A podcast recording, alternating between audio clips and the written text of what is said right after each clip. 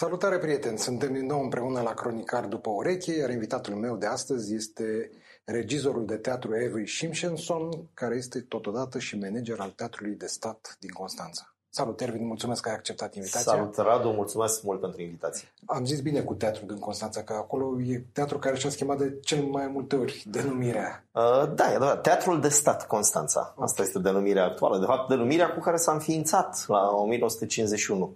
După aia și-a schimbat de multe da. ori denumirea, acum a revenit la denumirea sa inițială de la înființare din 1951. Mai urmează să revină și în sediu inițial și o să fie toate bune. Asta ar fi cu adevărat o minune, dar greu de crezut. Greu de crezut. Multe, multe permutări s-au întâmplat acolo.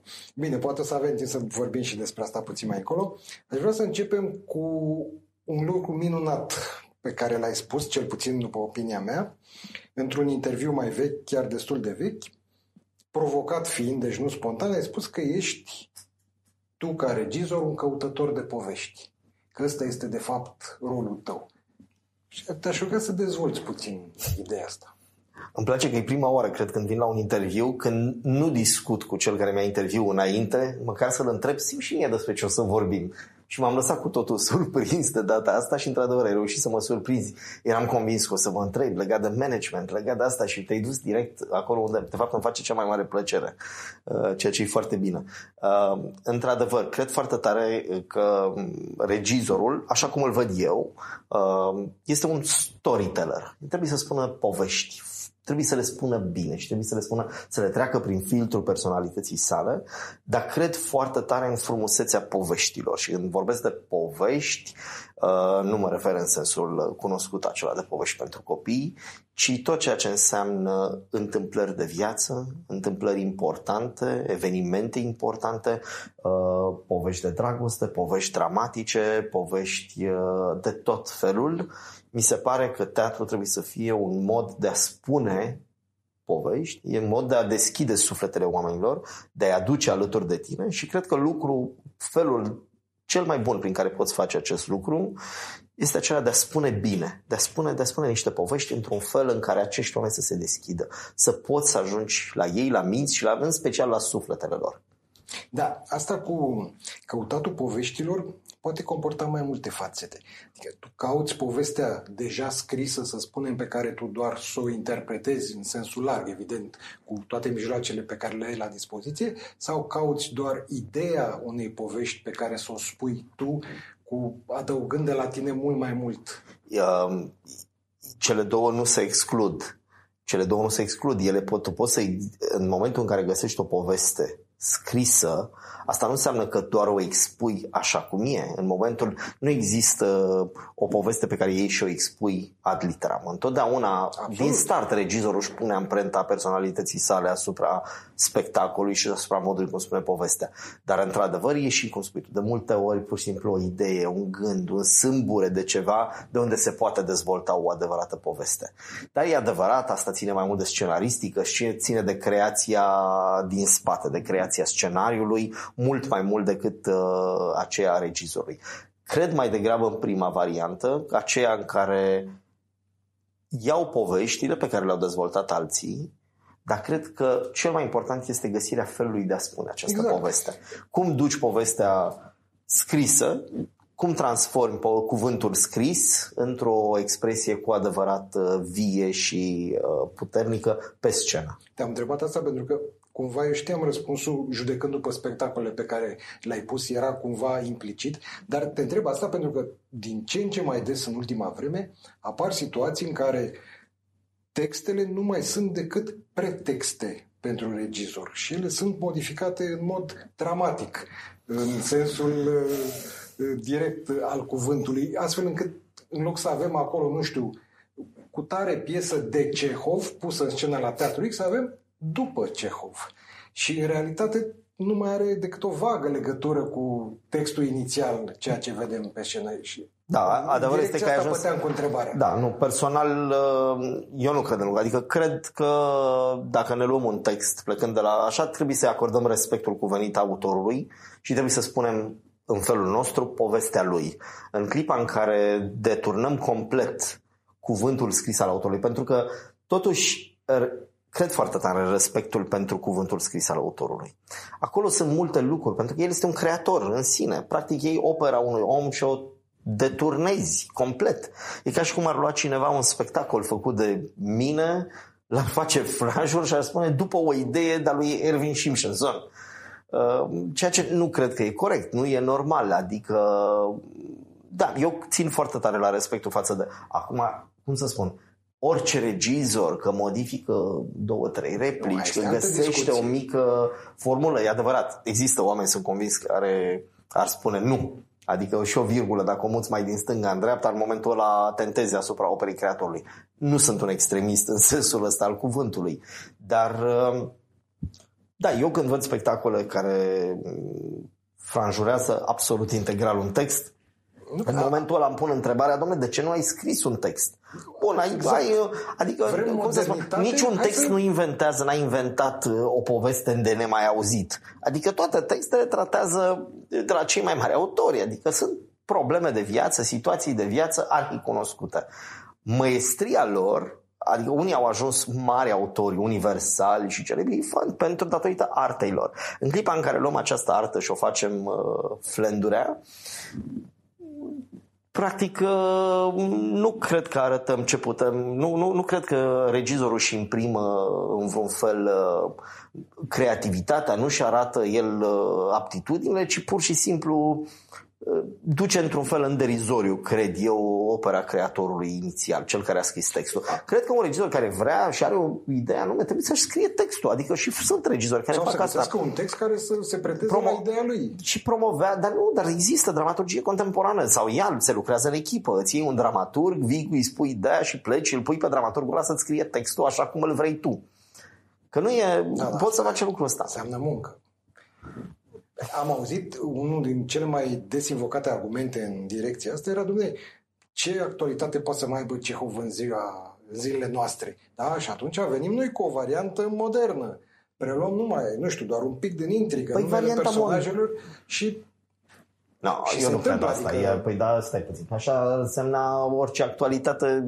Cehov, păi Cehov, ce actualitate mai are? Se montează Aristotel, se montează Sofocle, se montează sunt autori uh, perfect valabili, pentru că poveștile de acolo se reflectă în societatea contemporană în întregime, că nu mai există tipul ăla de acțiune concret, dar mesajele, poveștile din spate, metaforele din spate se reflectă în societatea contemporană unul la unul. Și uite, legat tot de, de chestiunea asta, deci când avem de-a face, nu știu, cu texte clasice care sunt tratate într-o manieră foarte modernă, chiar experimentală, eu stau și mă întreb dacă acei regizori uh, au pretenția sau măcar au așteptarea ca spectatorul să vină de acasă cu lecțiile făcute, adică să fie citit uh, textul înainte, să știe despre ce e vorba, astfel încât să poată să aprecieze intervențiile lui creatoare. Radu, acum e un dialog între doi oameni care mi este suficient de clar că gândesc oarecum la fel.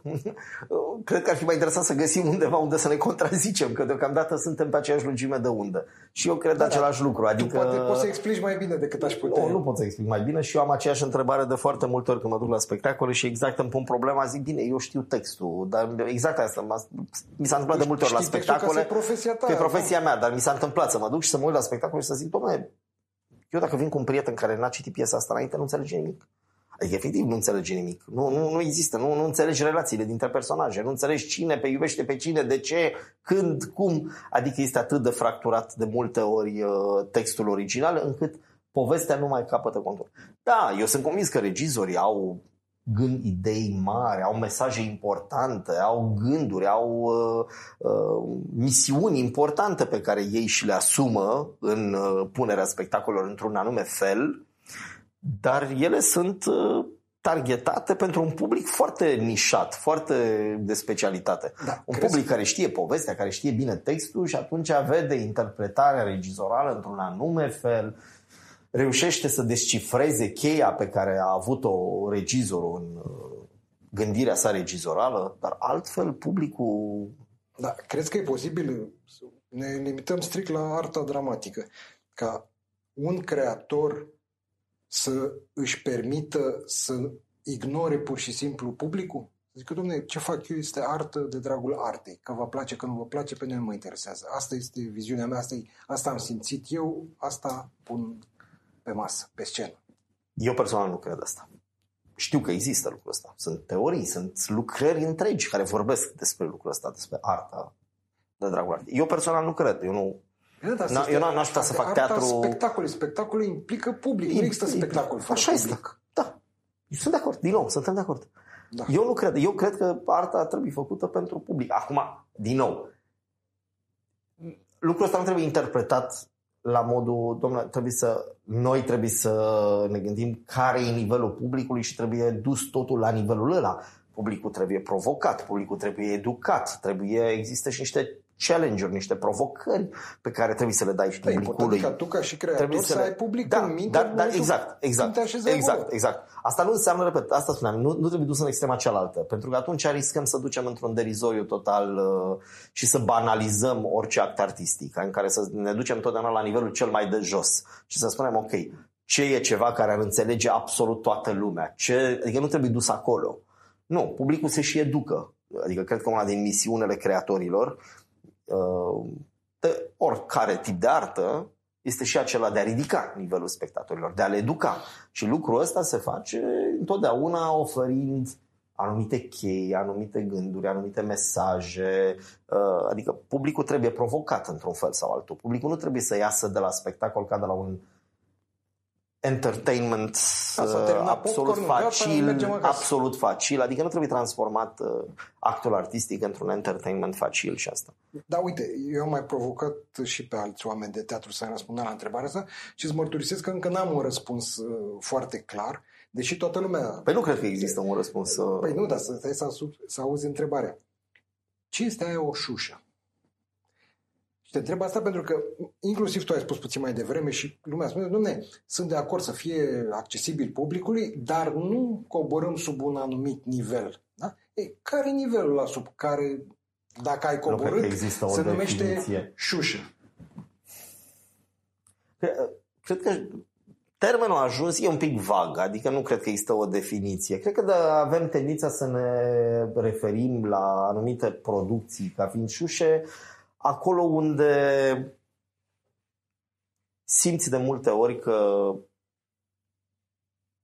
scopul producției nici măcar nu este acela de a oferi entertainment de bună calitate, ci este acela exclusiv de a produce un venit financiar facil, simplu, fără eforturi, în care se, ignorează, se ignoră bă, elemente importante ale conceptului de producție teatrală. Totul este minimizat pentru a, a, a crea un business din chestia asta. Și atunci când uh, uh, dorința de a face o afacere uh, devine mai importantă decât uh, dorința de a realiza un spectacol de bună calitate, în momentul ăla uh, cred că simți că este o șușă. Nu știu să dau o definiție foarte clară, dar din nou, adică nu, nu spun că șușa este în, doar în zona privată. Din păcate am Nu, văzut uh, nici nu și spunem instituții publice Absolut. care fac uh, ceea ce numim uh, Nu, da, Uh, aș vrea să văd șușa. dacă suntem pe aceeași lungime de undă. Deci eu simt că șușa nu este legată neapărat de text, de a, subiectul nu, spectacolului. nu, în niciun caz. Nu, este strict de realizare, strict Adică de modul putem cum avea un este text realizat. foarte comercial, dar care să aibă o realizare mișto de comun, Absolut. dar și absolut. invers. Păi dar cum? Sunt uh, spectacole excepționale realizate pe texte absolut banale, texte simple, texte uh, sunt autori din ăștia foarte ușori, care ușori, care au creat texte pe- de teatru simple, de entertainment, așa și spectacole de foarte bună calitate. Nu, Șușa nu are nicio legătură cu textul, după părerea mea. Suntem perfect de acord. Șușa are legătură cu modul de a realiza acel spectacol. Ok, hai să ne îndreptăm așa ușor, ușor către cariera ta. Și vreau să te întreb dacă Cursa de șoareci este cel mai important spectacol pe care l-ai montat până acum. În percepția ta personală. Nu știu care e cel mai important spectacol. Din păcate, um, e foarte frumos. Îți mulțumesc că ai folosit cuvântul carieră. Eu încă nu simt că am o carieră. Simt că, deși Parcursul am o tău anumită profesional vârstă, de până un acum. parcurs profesional, să spunem, da, care cumva a avut suișuri, coborâșuri, am avut pauze destul de mari în activitatea regizorală. După ce am terminat facultatea, Chiar am vrut să te Uh, întreb ce ai făcut în aia 10 ani de pauză. multe lucruri. Uh, multe. Am, m-am implicat, am lucrat și în publicitate o perioadă destul de lungă, am lucrat în uh, televiziune o perioadă. Uh, pur și simplu a fost o perioadă de căutări. O, o perioadă de căutări. Efectiv, când am terminat facultatea, nu simțeam că nu mă regăsesc cumva în lumea teatrului. Era și atunci o perioadă de experimente, explorări. 2000, nu? Da, da, o perioadă de foarte multe experimente, erau o grămadă de spectacole extrem de apreciate și premiate și invitate în festivalul în care eu nu puteam să le înțeleg, nu le gustam, nu, nu, nu. Și efectiv am simțit că nu mă regăsesc în niciun fel. Că nu e locul tău acolo. Că nu e locul meu și am zis ok, dacă astea sunt spectacolele care astea sunt valoroase, astea sunt cele care deschid ușile directorilor, care deschid festiv, ușile festivalurilor, care deschid uh, premiile, care iau premiile, înseamnă că eu am o problemă. Înseamnă că eu nu sunt uh, la locul meu aici unde trebuie. Și atunci am făcut un pas în spate și am făcut multe alte lucruri. Pe o perioadă pe care nu o regret, că e o perioadă de căutări, e o perioadă de experimente, de călătorii, multe lucruri. Și am revenit la teatru la 10 ani după ce am început, după ce am terminat facultatea. În cheia care, pe care mi-o doresc eu și Uite, de fapt, dacă e să mă întreb care e cel mai important spectacol pe care l-am făcut, nu cred că e Cursa de Șoareci. Cred că este primul spectacol pe Yentl. care l-am făcut. Yentl. Spectacolul de la Teatru Evreiesc, spectacolul cu care mi-am reînceput, nu cariera, ci parcursul profesional, în 2013, da, cum în primăvară. Dacă tu erai cumva ieșit din peisajul ăsta... A fost o conjunctură foarte fericită. Pur și simplu a fost o invitație venită din partea doamnei Maia Morgenstern la Teatru Evreiesc de a veni să montez un spectacol. A fost o discuție foarte, foarte plăcută, foarte surprinzătoare, în care efectiv m-a invitat la o discuție. Mi-a spus că și o parte din actori cu care eu, într-adevăr, eram prieten, au întrebat-o dacă m-ar invita, dacă aș veni să montez un spectacol acolo. A fost foarte amuzant pentru că era o discuție, țin minte, asta e, e o pastilă foarte uh, frumoasă. I-am, i-am spus, domnule, n-am mai montat de 10 ani, am emoții foarte mari, aș vrea să nu, să ne încep cu ceva mai mic, haide să găsim ușor. o, ușor, adică hai să găsim un text în 3-4 personaje, hai să, să discutăm, să... Și la un moment dat mi-a spus, uite, m-am gândit, ți-am lăsat uh, un text și mi-a spus uh, mi-a spus numele, dar țin minte că n-am, N-ai percutat. n-am percutat, dar mi-a zis ți-l las într-un plic la poartă. Și, sau mi-a dat plicul, nu mi-aduc aminte, și era, era în uh, iarna 2012-2013, țin minte că am plecat la socrii mei la Bârlad și am pus plicul în geantă, nu l-am deschis și am desfăcut plicul când am ajuns la Bârlad și prima pagină era cu personajele și erau 27 de personaje, așa un text uh, zdravan. Și efectiv am avut senzația atunci că mi-a făcut o glumă. Dar nu, a fost o, un exercițiu de încredere pe care l-a avut în mine și m-a provocat foarte tare și a fost o producție la care am ținut și țin în continuare enorm de mult. Cred că, cred că ăla e cel mai important spectacol. A fost a în limba română? Da, în română. În română, scenografia Alina Herescu, muzica Vlaicu Golcea. Dar se mai joacă? Uh, nu, nu se mai joacă. S-a jucat vreo șase ani, șapte ani. Uh, era un spectacol de mari dimensiuni. Am fost nominalizat la premiile Uniter pentru debut în anul ăla, deși eram la 10 ani după terminarea facultății, era totuși debutul era meu. Primul, tău spectacol primul meu spectacol după licență. Da? Alexandra Fasolă, care era rolul principal, a luat premiul Uniter pentru cea mai bună actriță în rol principal în anul acela, pentru rolul din Yentl. Și da, a fost după care au, apăr- au început, după acel spectacol, au început să apară invitațiile de la alte teatre. Da, filmul n-a fost musical, nu? Ba, filmul a fost musical. Spectac- spectacol. Nu, nu. Păi el nici n-a fost scris ca musical. Barbara Streisand, care a realizat filmul, ea l-a transformat în musical. Și, aia, asta, și asta e o poveste. Ea a fost într-un conflict cu Isaac Bashevis Zinger, uh, apropo de, autor, asta pentru că, de autor, pentru că nu... El a fost foarte supărat că s-a transformat într-un musical. Uh, Yentl. El o scrisese ca o dramă. Nu, Pe, chiar e, subiectul... e o dramă, da, da, da, dar nu, nu, nu și-a închipuit niciodată. Dar nici Bine, plus i-a schimbat finalul, ea i-a schimbat finalul, i-a final, făcut un final optimist. E finalul ăla cu ea pe vapor, pleacă spre America, emigrează. N-avea nicio legătură cu ce scrisese Isaac Bashevis Singer, novela sa. Dar tu n-ai fost tentat nicio secundă să abordezi în felul ăsta, să mergi în direcția asta? A fost un gând pentru că știam filmul, dar după ce am citit scenariul am zis nu Nu, am zis, are niciun sens. Pentru că nu, nu e, nu, nu avea de ce să fie așa. Dar textul era o novelă, nu era piesă de teatru. Era, ce am primit eu era piesă, este o dramatizare. Ah, deci era o dramatizare. E o dramatizare uh, după novelă. Ok. Bun, haideți să revenim la cursa de șoareci, pentru că cu siguranță, dacă nu e cel mai important sau n-a contat cel mai mult, este, cred că e cel mai cunoscut spectacol al tău.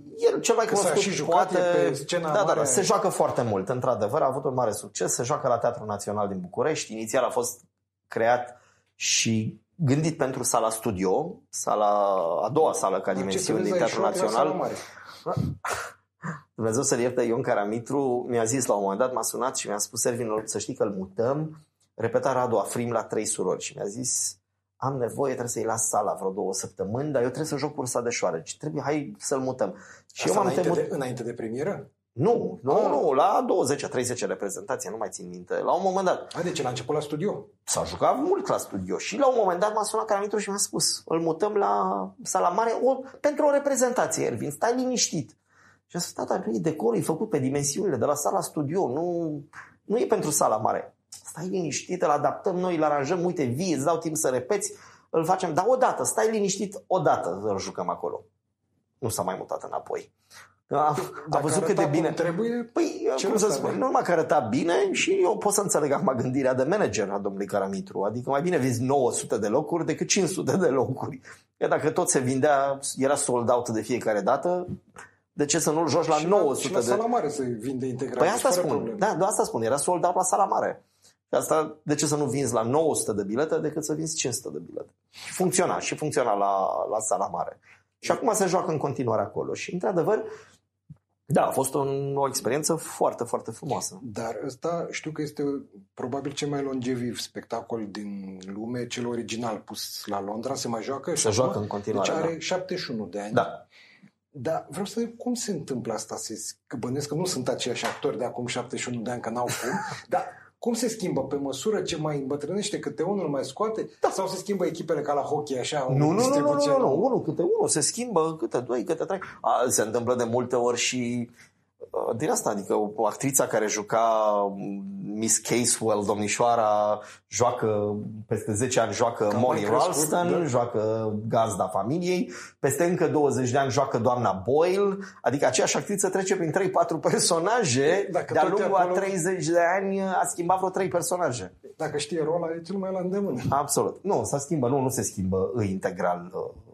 Uh, Se schimbă câte un actor, câte doi, dar s-au schimbat Dar din punct de Zeci de vedere al distribuții. regiei nu se fac inovații, modernizări, nu știu. E, e la fel cum l-a pus regizorul uh, acum 70 de ani?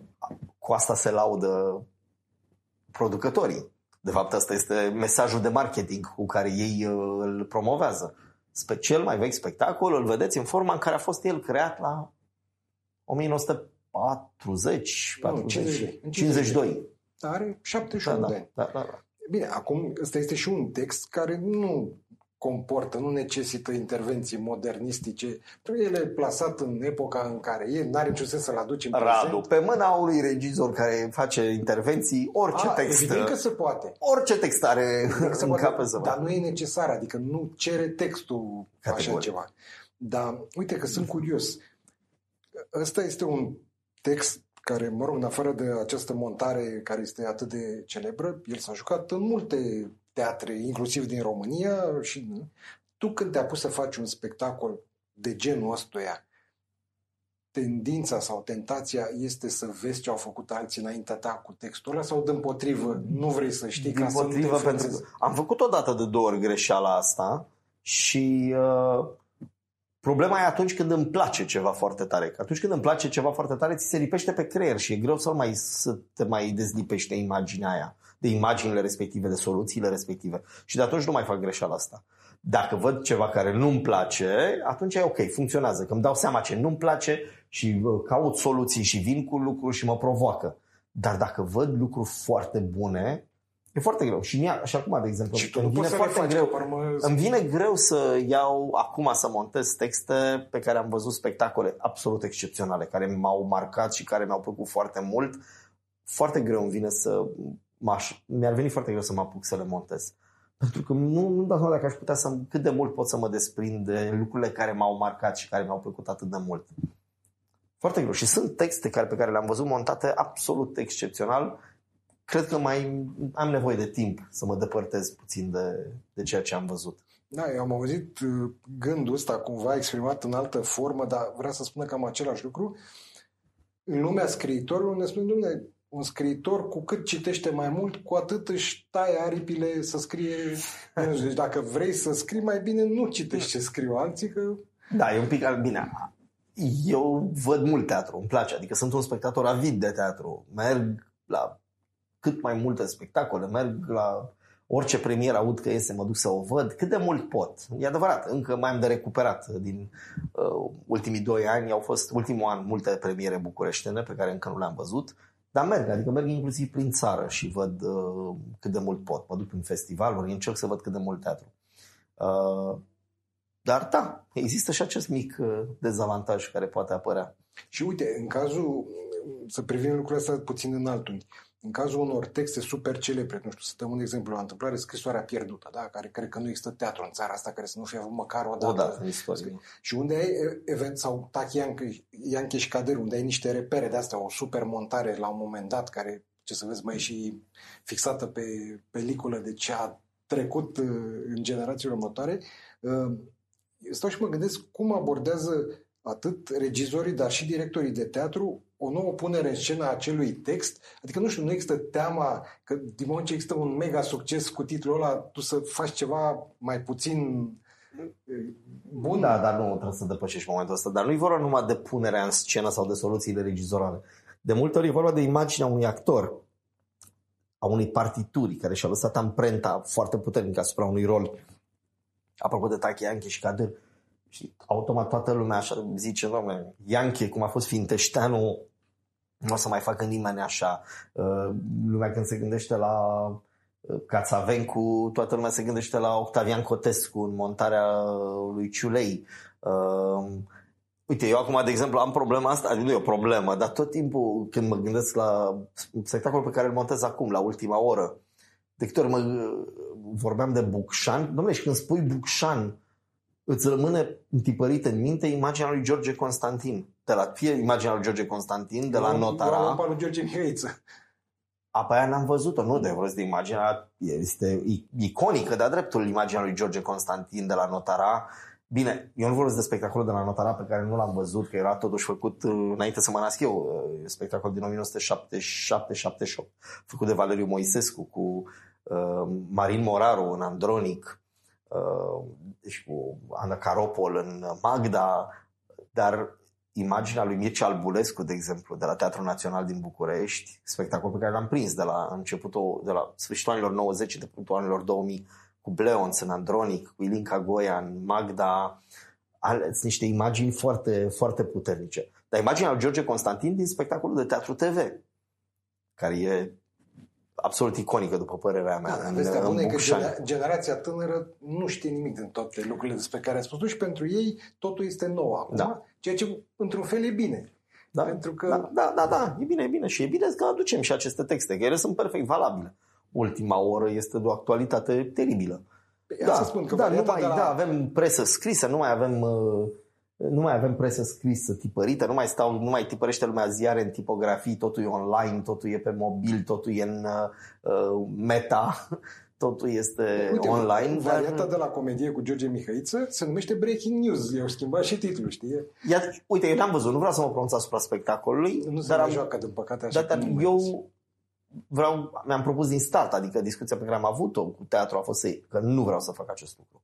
Adică vreau să tocmai să, să arăt că tema este perfect valabilă și astăzi, dar păstrând parfumul epocii și păstrând, cumva, mi se pare atât de mult, are atât de mult parfum și multă poezie textul lui Sebastian exact prin prisma faptului că oamenii aia tipăreau un ziar de viața de tipografie, viața de redacție de noapte, de cum ieșea ziarul ăla. Sunt scene întregi în care se vorbește despre mirosul cernelei de, din tipografie. Adică are un parfum de epocă un parfum care mi se pare foarte, foarte important pentru, pentru povestea lui Sebastian. Și cine e Bucșan, dacă poți să ne spui?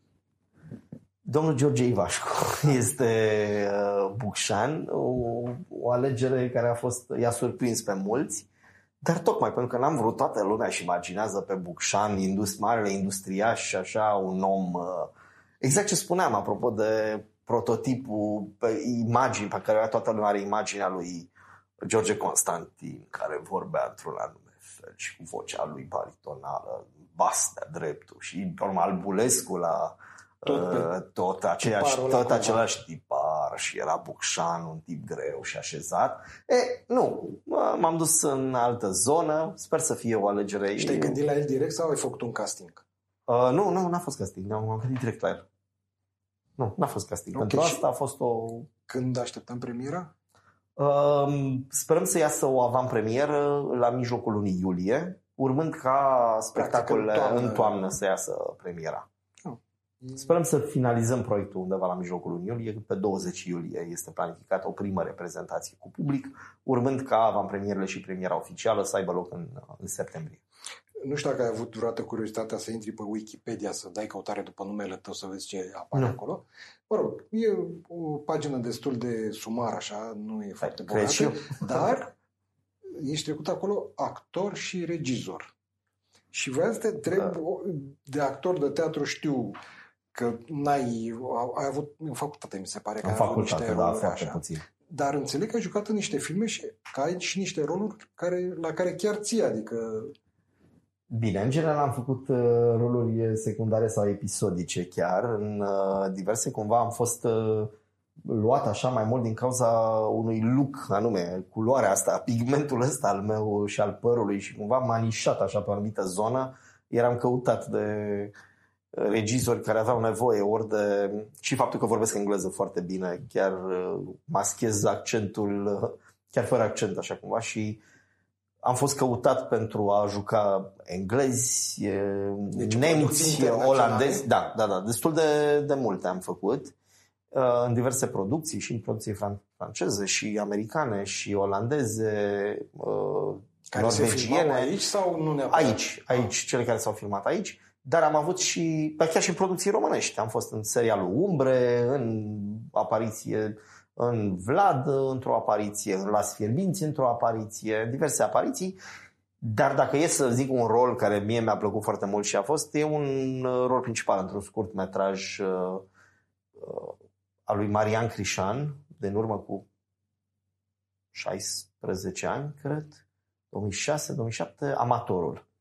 E un scurt metraj care a câștigat premiul pentru cel mai mult scenariu la Dachino atunci. Știu că a mers la festivaluri, la Barcelona, la Montpellier, unde am fost chiar eu să reprezint filmul.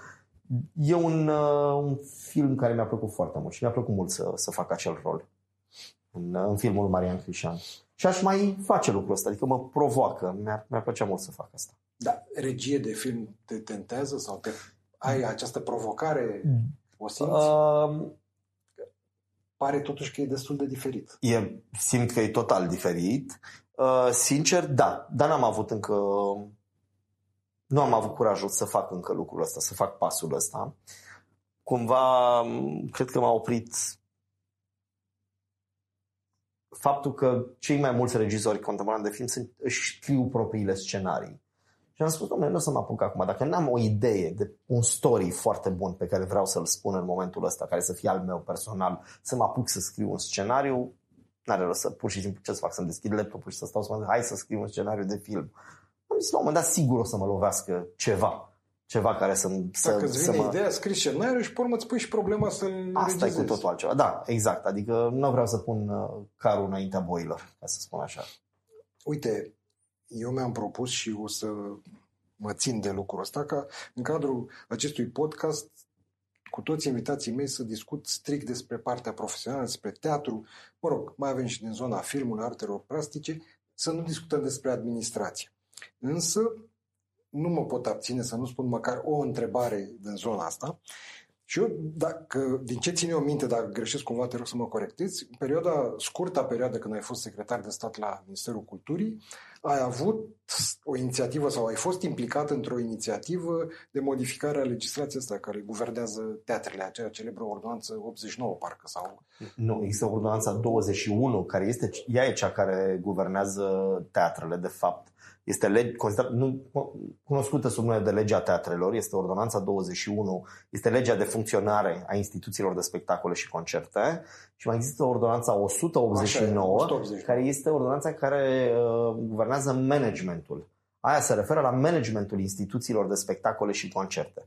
Okay. În baza ei sunt aleși managerii, sunt evaluați managerii, adică se vorbește despre managementul exact. lor ordonanța care guvernează activitatea instituțiilor este ordonanța 21. Oricum, ideea era că s-a Din dorit atunci să se modifice acest cadru legislativ și fără să intrăm foarte mult în amănuntă decât de sigur dacă vrei tu să punctezi ceva anume, vreau să te întreb acum când ești în poziția de manager de teatru, cum mai vezi propunerile sau ideile pe care le aveai atunci. Oricum, uh, tentativa a eșuat, deci nu s-a mai modificat nimic. Sunt foarte multe. Aici e o discuție, cred, nu avem timp nici într-o emisiune, trebuie un serial întreg, uh, cred. Uh, e o discuție foarte lungă, într-adevăr lucrurile s-au schimbat mult în ultimii ani.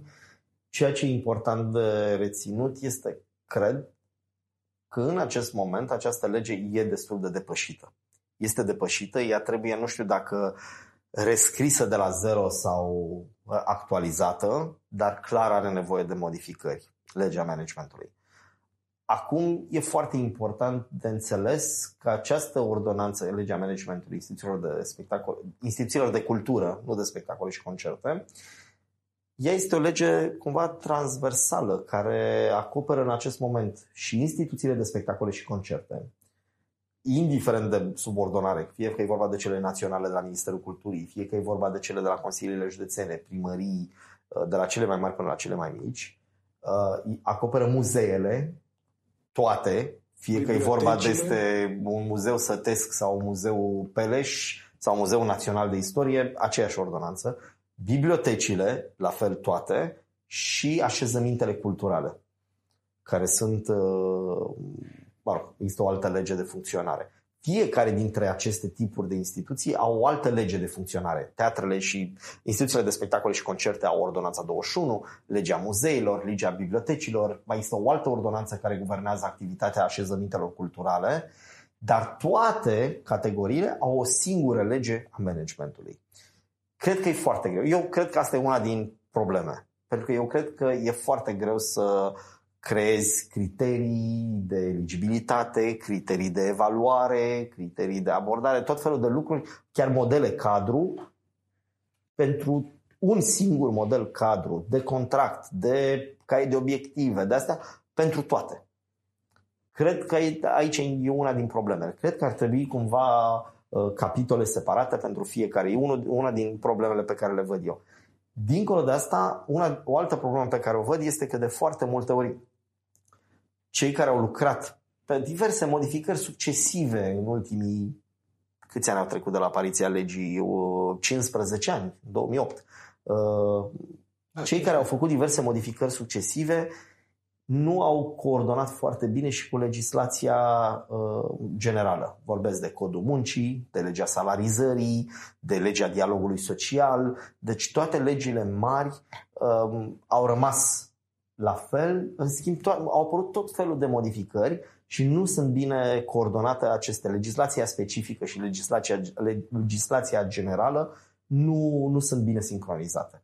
Cred că trebuie un efort, uh, să spunem, global. Cei care lucrează în grupurile de lucru la proiectele de modificare uh, ale legii să țină cont mult mai mult de, speci- de uh, cum să spun, pe de o parte de specificul instituțiilor, dar să fie foarte atenți ca ulterior să propună modificări, să existe o sincronizare foarte bună cu uh, legislația generală. Hai să vorbim un pic de teatrul de la Constanța și prima întrebare pe care îmi vine în minte să, să ți-o adresez este cum, tu nefiind nativ din Constanța, uh, cum ai găsit teatru, un teatru din provincie, da, indiferent că e vorba totuși de un oraș foarte mare, comparativ cu peisajul din, din București? Care sunt provocările de acolo? care mă gândesc că sunt cumva diferite? Cum e publicul? E foarte greu de spus un oraș de provincie, pentru că nu e același lucru. Da, și asta adică și orașele sunt extrem de diferite între ele. mare de provincie. Dar fără o tradiție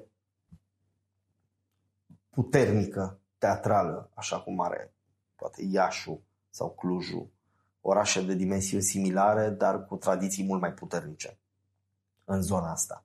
Um, acolo e foarte complicat. Adică am găsit o situație foarte dificilă pentru că acolo, de-a lungul anilor, uh, cumva politicul a, a, și-a pus amprenta într-un mod mult prea brutal asupra instituțiilor de cultură. Um, era o degringoladă atât în interiorul instituției, dar e o degringoladă care provenea cumva dintr-o degringoladă mult mai, uh, mult mai mare, care venea de sus de undeva. Acolo în ultimii 20 de ani s-au înființat, reînființat, desființat, comasat instituții într-o vrie. Mi-a luat ceva timp să înțeleg ce s-a întâmplat cu teatru dramatic, care a devenit teatru național, care după care s-a unit cu teatru fantazio și s-a mutat în altă parte, iar teatrul liric s-a unit cu Filarmonica Marea Neagră și a devenit teatru de operă și balet, după care s-a alăturat compania Oleg Danovski și a devenit Teatru Național de Operă și Balet Oleg Danovski, teatru de operă și balet, după care a devenit național la momentul în care a fost preluat de către Ministerul Culturii din subordinea Consiliului Județean, Uh, teatrul dramatic a fost scos din clădirea lui, din strada Mircea cel Bătrân, acolo unde a funcționat timp de 50 de ani, din 1950. Și acolo a rămas opera. Teatrul acolo a rămas opera, deși ele funcționau foarte bine, au funcționat mai bine, 50 de ani au funcționat acolo împreună. De fapt, opera a apărut mai târziu, teatrul liric a apărut da, da. mai târziu decât teatrul dramatic. Și teatrul fantaziu a fost desfințat prin comasare cu teatrul dramatic deci a fost așa o degringoladă totală și evident că lucrul ăsta și-a pus, și-a pus amprenta asupra vieții culturale în sine.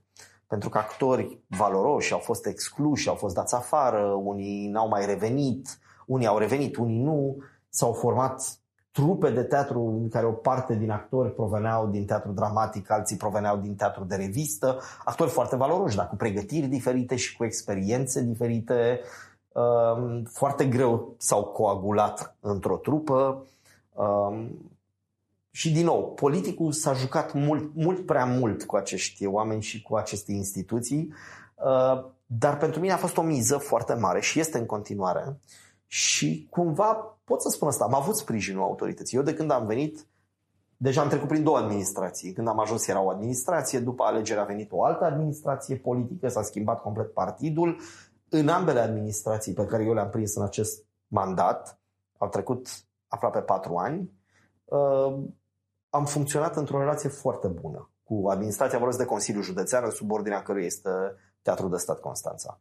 O relație foarte bună, o relație, adică se vede cumva că există o dorință de, de îmbunătățire, de schimbare. Și a fost o miză aceea de a, de a întineri un pic trupa, de a schimba repertoriu de a, și de a crea un nou public.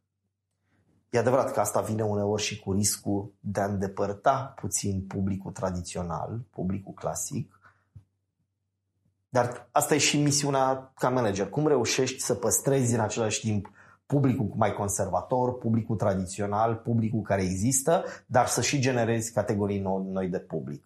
Uh, și asta a fost una din misiunile pe care mi le-am asumat și cred că am și reușit într-o oarecare măsură.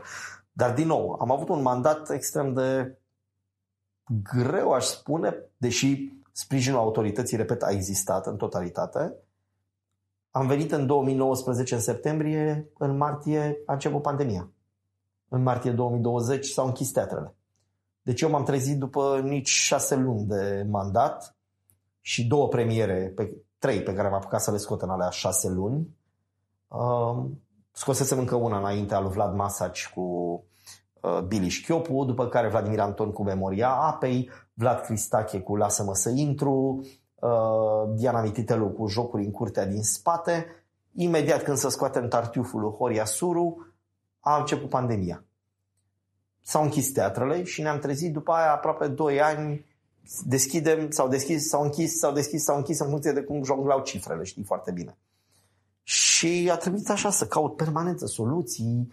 M-am dus către teatru de vară, din Constanța, teatru de vară Soveja, pe care, care nu mai fusese folosit de 10-12 ani și era într-o stare destul de proastă. A trebuit să caut soluții să-l igienizăm cât mai repede ca să putem să jucăm în, uh, în teatru de vară. Iar uh, imediat după cum, s-a, cum s-au redeschis teatrele la finalul anului finalului 2021, când am zis în sfârșit, hai, ne întoarcem, 2. Stai cu valul 2. Pe lângă valul 2, când în sfârșit am zis gata, putem, am primit notificare că clădirea teatrului intră într-un proces de reabilitare uh, prin, uh, cu fonduri europene. Asta acolo e altă poveste. Clădirea în care funcționăm e a primăriei. Noi suntem mai Consiliul Județean. Aia e altă problemă. Și a intrat clădirea în renovare. A trebuit să evacuăm clădirea. Unde mergem? Pauză. Pentru că infrastructura nu este una foarte generoasă. Nu erau foarte multe da, opțiuni. Ați improvizat acolo o sală da. Foarte Ei, opțiunea, opțiunea ideală ar fi fost una care, și asta trebuie spus, bravo, am spus-o peste tot, așa că ar fi păcat să nu o spun și la tine. Uh, ni s-a cam trântit ușa în nas, acolo unde ar fi trebuit să ne fie foarte larg deschisă la teatru de operă și balet, acolo unde erau, acolo unde teatru a funcționat 50 de ani și unde a fost scos abuziv în 2004 și atunci când am vrut să ne întoarcem în clădirea aia și am solicitat, am zis, haide să lucrăm împreună, haide să fim împreună, haide la fel cum funcționează la Cluj, la Timișoara, la Iași, unde opera și teatru național funcționează în aceeași clădire. La Iași se întâmplă același lucru, la Cluj și la Teatru Național și la Maghiar funcționează teatrul maghiar și opera maghiară în aceeași clădire. La Timișoara funcționează teatru german, teatru românesc și opera în aceeași clădire. Toate sunt împreună. Ei, la Constanța mi s-a zis, nu, suntem foarte ocupați, avem foarte multe. Și aici, din nou, cum putem noi, care suntem la Consiliul Județean, să vrem să intrăm, să jucăm într-o clădire care este a primăriei, iar teatrul de operă care funcționează în clădirea primăriei este la Ministerul Culturii. Înțelegi, e un pic uh, un haos ușor, un mic haos administrativ acolo. Oricum, ni s-a, nu ni s-a deschis ușa și atunci ne-am trezit că nu avem soluții. Așa că am luat un spațiu care era un, uh, un spațiu de birouri, dar care, din punct de vedere arhitectural, uh, a oferit o posibilitate pe care, de, pe care nu o bănuiam, aceea de a desfința niște pereți din rigips, pentru că ea are o structură de open space de 220 de metri pătrați, are arhitectura pe care o are și sala studio de la Odeon, de exemplu. Mai mult, mai mult sau mai puțin aceleași dimensiuni uh, și ne-am transformat-o într-o sală de teatru, unde am scos deja o serie de premiere, jucăm premiere bune, apropo spectacole de, de succes. Apropo de ce de provocarea de a aduce public nou fără a-l îndepărta pe cel vechi, Trebuie să spunem că eu am văzut, am venit special să văd uh, la tine acolo Sisa Story spus de Radu Afrim și cred că este un excelent exemplu de spectacol care îți aduce public nou fără să-l îndepărteze pe cel vechi. Categoric. Și am văzut și întinerirea trupei despre care vorbim, pentru că acolo era o grămadă de tineri. Înțeleg că toți sunt în, da. în trupă. În afară de doi tineri adolescenți care sunt chiar elevi de da. liceu, din Fără spectacolul ăla sunt așa, dar în rest sunt toți, absolut toți membrii ai trupei sunt, într-adevăr, trupa întinerit, adică avem mulți, de, încă din 2019, de când am venit, unul din primele lucruri, din nou, apropo ce spuneam de sprijinul pe care l-am avut din partea autorităților. Atunci când am venit, am spus, domnule, nu se poate, e greu de construit un repertoriu într-o trupă în care cel mai tânăr actor angajat are 40 de ani. Orice regizor vine și îmi spune, domnule, nu am ce, ce, n-am ce să fac, nu pot să... Și atunci am obținut niște posturi am obținut posturi noi, am deschis uh, concurs. A fost un concurs la care toată lumea atunci a spus, domnule, că e un lucru extraordinar ce s-a întâmplat. Au venit 123 de candidați pe patru posturi. De unde? Din toată țara? Absolut din toată țara. A fost ceva uh, absolut surprinzător atunci. Țin minte că noi planificasem o zi, maxim două. Am zis, va ține concursul. Ne-am zis, domnule, cât o să dureze proba practică? Am calculat. Noi am zis, domnule, vor veni 20, 30, 40 de... O să se înscrie la concurs. Câți o să vină? Și s-au înscris 123 de candidați. Au venit din toată țara, Oradea, Baia Mare, Cluj, Galați, Pitești, absolut de peste tot. Și a fost un concurs care s-a întins pe patru zile, proba practică. Patru zile, cam de 10 ore pe zi. La modul ăsta s-a, s-a stat în concurs, la prima probă. Și atunci au fost aleși primii patru actori cu post, după care au fost atrași alți colaboratori și tot așa și au rămas. Și acum e o garnitură de actori uh, tineri, uh, cred, foarte, foarte bună. Foarte bună. Și uite, ai mai avut o inițiativă pe care eu personal o și aplaud și vreau să o împărtășim și cu cei care ne urmăresc, aceea de a, nu mai știu cum ai denumit tu programul, să aduci spectatori de la București cu autocarul, care să facă o excursie de o zi, care să conțină și vizionarea unei piese de teatru. Proiectul nostru se numește Autostrada spre teatru. Așa. Uh, dar nu este o idee originală și adică cumva aș vrea să spun lucrul ăsta pentru că nu-mi place să iau credit pe ideile altora.